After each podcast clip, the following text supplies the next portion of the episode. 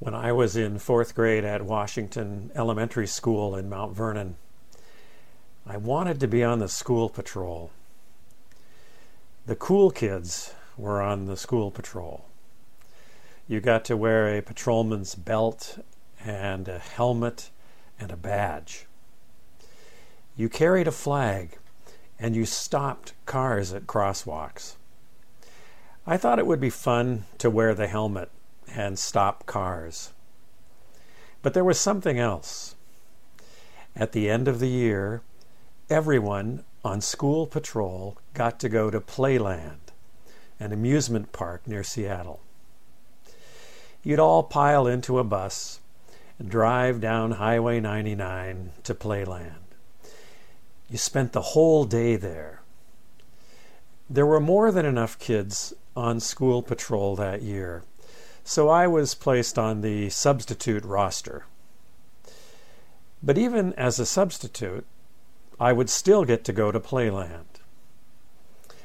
One day, well into the school year, one of my classmates was sick, so the captain of the school patrol, a girl in my class, asked me to step in and grab a flag and a belt and a helmet and go out to the intersection.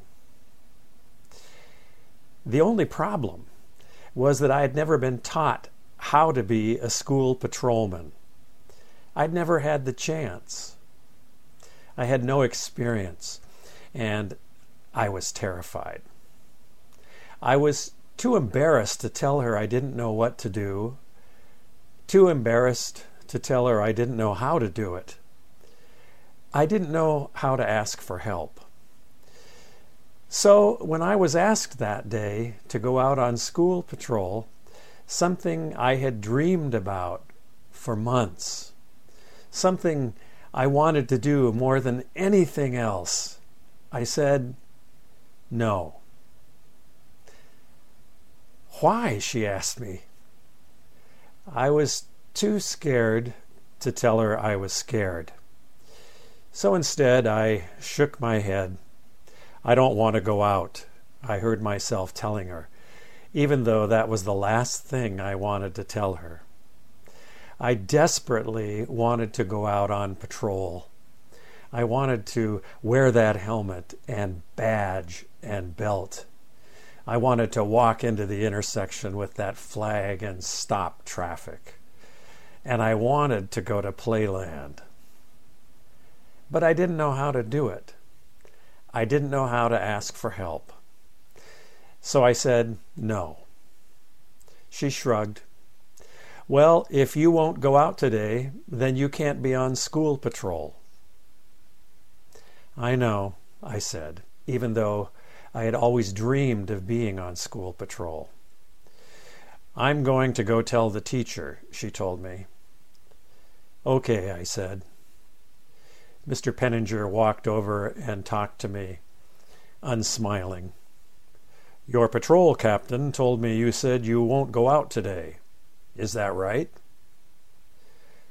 Yes, I said. Why? he asked me. I just don't want to go out, I told him, unable to admit that I was scared, that I didn't know what to do, that I didn't know how to do it. Then you're off school patrol, he said. You're done. Do you understand? I nodded. Holding back my tears, I went back to my desk. I had been court martialed. I would never wear the belt or the helmet or the badge. Never carry the flag into the intersection. Never stop cars and never go to Playland. I never did get to Playland. Matter of fact, a few years later, they tore down Playland. I always wondered what it was like, and I never got the chance. I've spent my life trying to get to Playland, but Playland is gone. It's too late. The roller coasters are gone. The cotton candy is gone. Playland is now a strip mall. I thought of that story when I read today's gospel text. I understand the last guy in the story.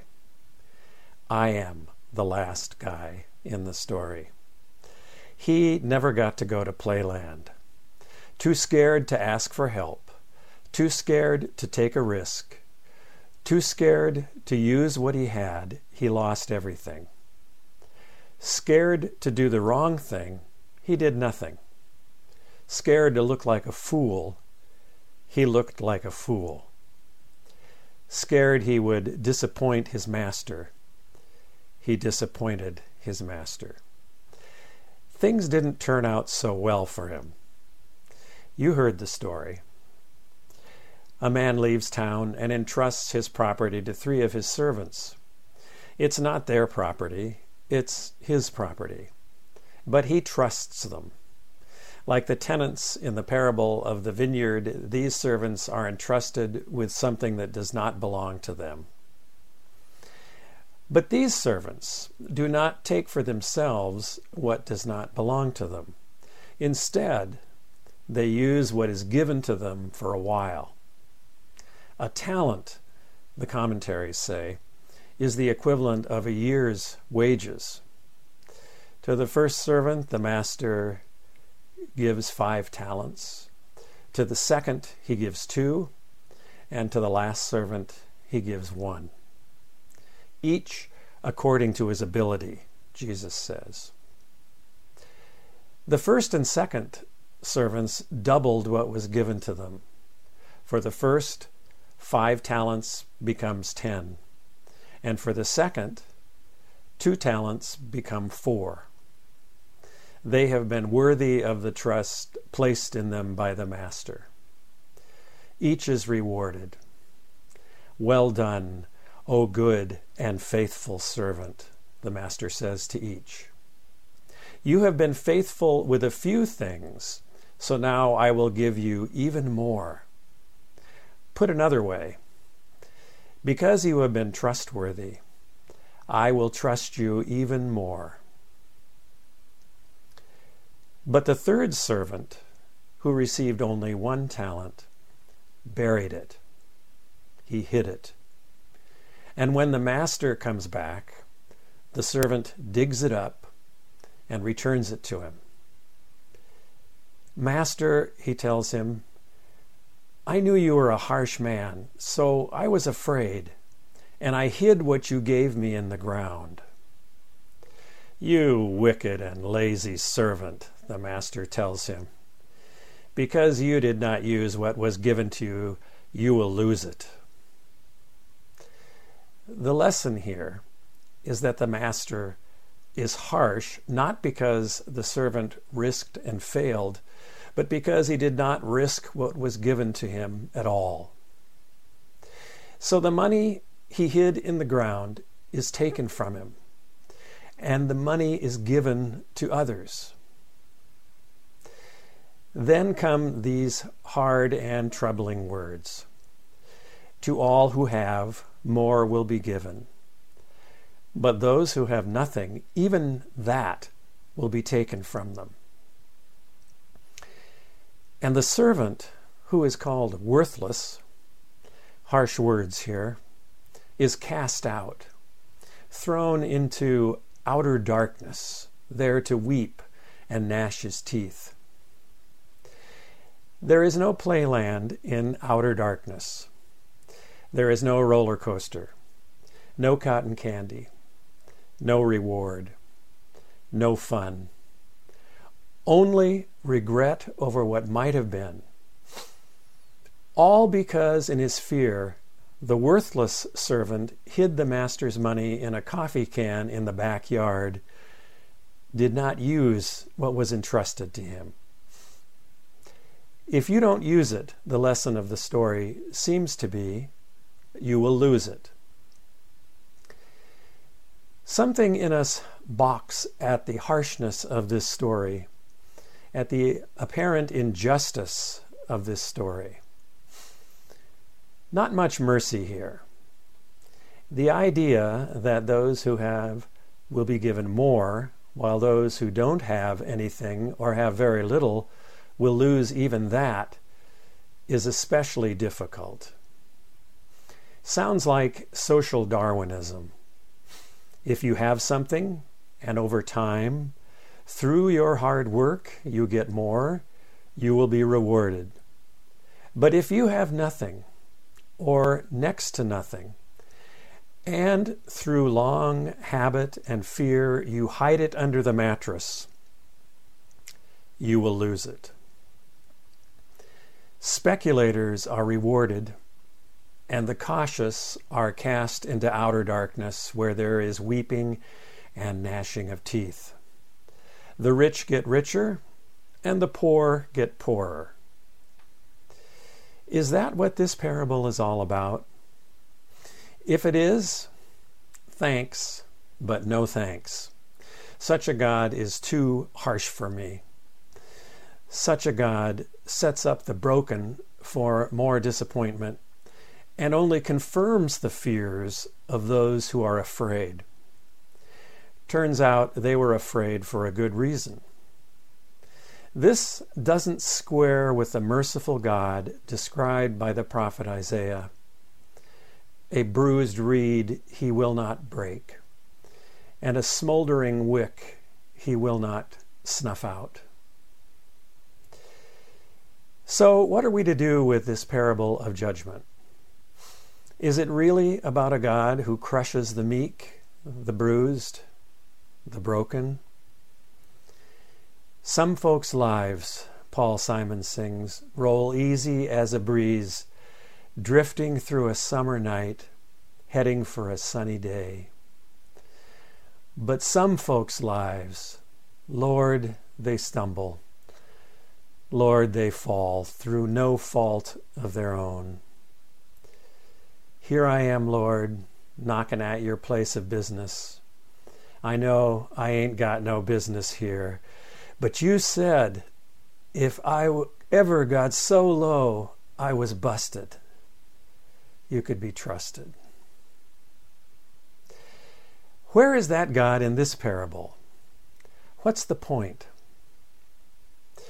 The point of this parable is not that God is merciless but that God is recklessly merciful, that God gives us a life, each according to our ability, expects no more than that we risk using what we have been given, that we risk failing, that we risk making fools of ourselves, knowing that God is for us and with us, whatever we do with the life given to us so long as we do something with it. This isn't a parable about rich and poor. It is a parable about a God who trusts us so much he gives us the keys to the house and leaves with a smile on his face, thinking about how much fun we're going to have while he's gone, imagining all the good things we will have done with all he gave us. The point seems to be that those who believe in God because God scares the crap out of them, those who live their lives accordingly, will see their worst fears come true. Those who live their lives dreading the return of a harsh master will be crippled by their fears. They will see what has been given to them, they will see their life itself not as a gift, not as something to be risked, but as something to be hidden and protected and buried. And in so doing, their fear is a self fulfilling prophecy. The God of mercy becomes for them a God of harsh arbitrary judgment, a judgment they brought on themselves because they have chosen to live in stingy fear rather than in reckless grace. Better to be like the lost son in Jesus' parable in Luke 15, who loses everything, but finally comes to himself, finally comes to his senses, and having come to his senses, turns around and comes back home where there's a party waiting for him. Better to be like the lost son than to be like the older brother, who works hard for everything he has, has risked nothing, has buried his life in fear and resentment, and when he gets back to the house, refuses to come inside and join the party. Grace comes to those who risk and fail, not to those who hide their life in a coffee can buried in the backyard. The lesson of the parable of the talents is simply this use your life or you will lose it. Don't hoard it or hide it. Don't keep it for yourself. Don't protect it to death because you fear a harsh master. You have been given your life. You have been given it to give it away.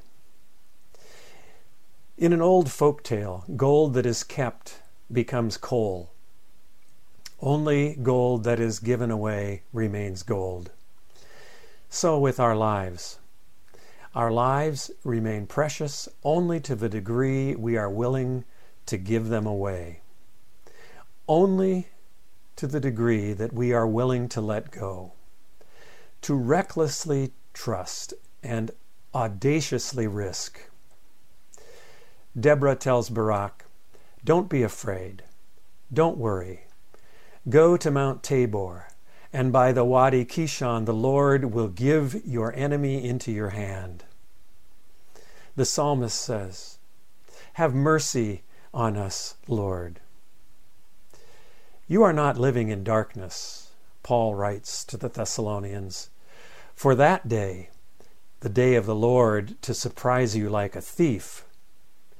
You are not living in darkness.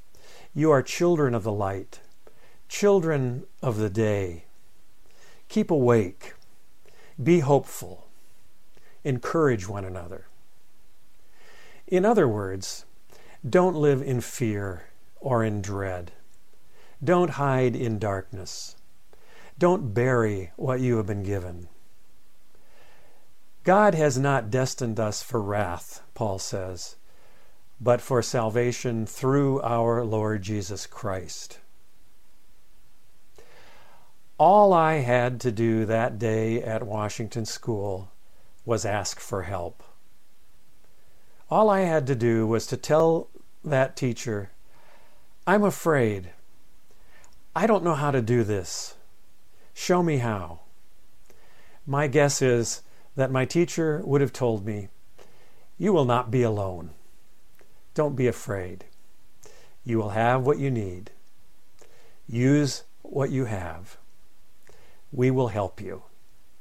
And if you make mistakes, so what? Use what you have, and everything will be okay. And at the end of it all, we will all go to Playland. Amen.